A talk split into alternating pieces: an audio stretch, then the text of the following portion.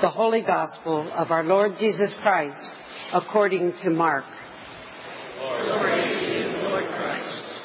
When Jesus had crossed again in the boat to the other side, a great crowd gathered around him, and he was by the sea. Then one of the leaders of the synagogue, named Jairus, came and when he saw him, fell at his feet and begged him repeatedly, My little daughter is at the point of death.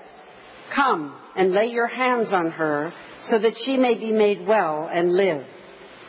So he went with him, and a large crowd followed him and pressed in on him. Now there was a woman who had been suffering from hemorrhages for twelve years. She had endured much under many physicians and had spent all that she had, and she was no better, but rather grew worse. She had heard about Jesus and came up behind him in the crowd and touched his cloak. For she said, If I but touch his clothes, I will be made well. Immediately, her hemorrhage stopped, and she felt in her body that she was healed of her disease. Immediately aware that power had gone forth from him, Jesus turned about in the crowd and said, Who touched my clothes? And his disciples said to him, You see the crowd pressing in on you. How can you say, Who touched me? He looked all around to see who had done it. But the woman, knowing what had happened to her, came in fear and trembling, fell down before him, and told him the whole truth. He said to her, Daughter, your faith has made you well. Go in peace and be healed of your disease. While he was still speaking, some people came from the leader's house to say, Your daughter is dead. Why trouble the teacher any further? But overhearing what they said, Jesus said to the leader of the synagogue, Do not fear, only believe. He allowed no one to follow him except Peter, James, and John, the brother of James. And when they came to the house of the leader of the synagogue, he saw a commotion people weeping and wailing loudly. When he had entered, he said to them, Why do you make a commotion and weep? The child is not dead, but sleeping. They laughed at him. Then he put them all outside and took the child's father and mother and those who were with him and went in where the child was. He took her hand, he took her by the hand and said to her, Talitha cum, which means, little girl, Get up. And immediately the girl got up and began to walk about. She was 12 years of age. At this they were overcome with amazement. He strictly ordered them that no one should know this and told them to give her something to eat. The Gospel of the Lord. Praise to you, Lord Christ. In the name of the Holy Trinity, one God. Amen. If you read any of the uh, time management books, as I've been inclined to do from time to time, you know that one of the things they tell you you must do in order to get control of your time is to manage interruptions. Now, I've tried to do that, but I, it's never worked for me. I don't know about for you, but uh, interruptions happen, and they're they're just a part of life. And interruptions happen to Jesus as well. And in this gospel that we just heard, we find Jesus being interrupted. And as a result of that, some amazing things happening in the lives of a couple of people. Jesus had just arrived at Capernaum from the Gentile side of the Sea of Galilee. Last week, uh, you heard the account of the crossing of the Sea of Galilee and the storm. And now Jesus has arrived in Capernaum, and probably the last thing on his mind at that point is to go off and heal someone or raise somebody from the dead. But as he comes ashore, one of the leaders of the temple and an important person in Capernaum comes to him. Jairus is the man, and he pleads with Jesus to come to his house to heal his daughter because his daughter is so sick. And he just wants Jesus to lay hands on her and heal her. And in that moment, Jesus is interrupted Whatever else he had uh, um, plans to do that day, they were changing. He was going to go to Jairus' house. Well, what's amazing about this particular healing story is that there's a healing within the healing. The next thing that happens, there's a large crowd that is gathered around Jesus, and as they're walking toward Jairus' house, a woman who has been plagued with hemorrhaging for 12 years and has spent a lot of money with physicians. In fact, she spent all of her money and she hasn't gotten better. In fact, she's gotten worse. And she, like Jairus, is desperate. And she, she believes if only she could touch his garment, she would be healed. And as she works her way through that crowd, she reaches out, touches the hem of the garment Jesus is wearing, and she's instantly healed of her hemorrhage. Jesus realized at that point that someone had touched him. And he says to the disciples, Who touched me? Of course, they think this is a really crazy question. There's a crowd around him. How could anybody possibly know who had touched them? The woman, seeing Jesus looking around, rushes toward him, falls to his feet, and tells him everything that has happened to her. And then an amazing thing happens. She is addressed as daughter. Jesus calls him, calls her his daughter. And what's so amazing about that is that here's Jesus who is in the midst of this crowd, who realized somebody had touched him, had healed this woman, and in that moment, he saw her not as someone that he had privilege over, or that he was in some way more powerful than, but rather seeing her as his daughter. Well, it's, it's an amazing account. And it is one that I think captures our imagination because the chaos is everywhere around Jesus in that story.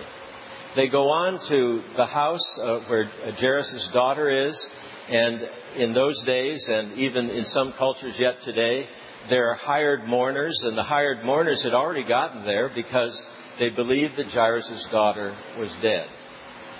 And Jesus tells the crowd to stay behind, and he takes Peter, James, and John with him into the house.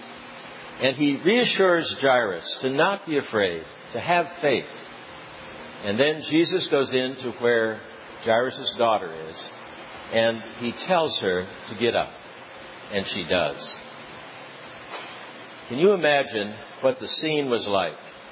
The chaos swirling around Jesus I think we often uh, think of these stories that come out of the gospel and, and put them in very pristine settings, believing that uh, the life that Jesus led couldn't possibly be as chaotic as the life that I lead. It must be much more organized. It must, must be much more pristine. And sometimes we think that holiness means that everything fits right. Everything has to come together just right. That day, nothing came together particularly right, perhaps, from Jesus' perspective. If you had been on a stormy sea overnight and finally got to land, the last thing you'd probably want to do is to go off with a crowd of people and have to perform for them. And so we see in this story Jesus being interrupted. And in that interruption, out of that interruption, comes wonderful healing and wholeness. I, I, want us to see two things, I think, in this uh, account this morning. There's much more in it than this, but two things that jumped out at me. Uh, first of all, I think it's important for us to see that God can work through the interruptions in our life. We're all going to have them. We can't avoid them. We would like to control the world we live in, but the reality is that we can't. We can't control it all. And I believe that it's in those interruptions that we are brought into a place where God is showing us something new, where God is inviting us to have a slightly different perspective or to be engaged in a different way. As someone has said that God's call in our life is where the needs of the world cross our gifts and our talents. But I think it's also possible that our call and our finding the will of God can be found in the interruptions that come into our life. I think it's in those moments, if we stop and reflect, what is God pointing me to? Why has God brought this situation into my life? What is it about this situation that might reveal something about God, an opportunity for me to serve, something about myself that I need to look at? It happened to me this morning. I got here for 8 o'clock church and I found out that about half of the bulletins didn't have an insert in them. And I wanted to spend time looking over my sermon again. But I printed some inserts and we got them in the bulletins. And uh, you can imagine I was a bit frustrated. This afternoon, when I have some time, I'm going to try to think about what was it that God wanted me to see, wants me to see in my own life, in my own uh, need to accomplish a certain thing, perhaps, when God has something else in mind. The second thing that I would like us to uh, see in this is the, the fact that these two people, Jairus and the woman with the hemorrhage, had to step out of that place where they were comfortable and uh, reveal themselves in a place that uh, perhaps they did not want to be. Jairus, by going to Jesus and asking him to heal his daughter, put himself perhaps in great jeopardy in his place in the community. He was a leader of the synagogue. And Jesus was this, uh, thought by many, to be this renegade rabbi out of some place in the north country where nobody, nothing good, what good could come out of Nazareth? And yet, here a leader of the synagogue goes to Jesus and asks him to heal his daughter. And then, of course, the woman who comes seeking healing.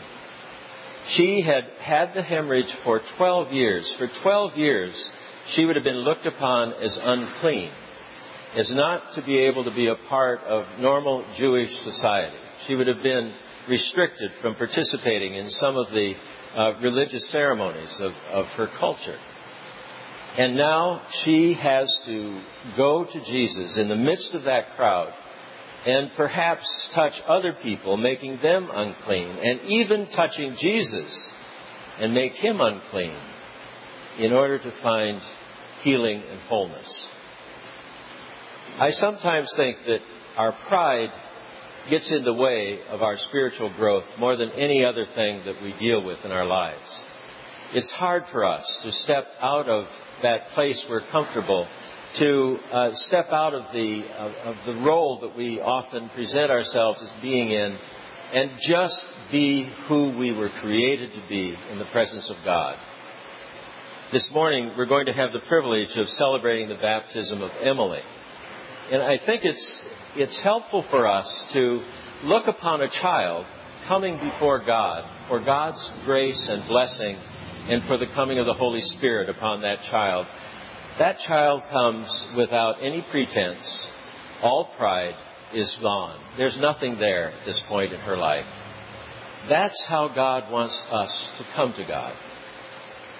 So this morning, as we celebrate that baptism, as we think about the interruptions in our lives, we might ask ourselves, what is God asking me to put aside? What part of my pride needs to be let go of in order for me to find the healing and the wholeness that's possible in God and Christ? What interruptions come into my life that I should be paying more attention to? And how might God be leading me into a deeper sense of what it is to be a child of God? May God give us the faith that we need in order to face the interruptions, the difficulties, the struggles of this life, the chaos that sometimes surrounds us, and to be able to come before God in all humility and be touched by the healing hand of Jesus.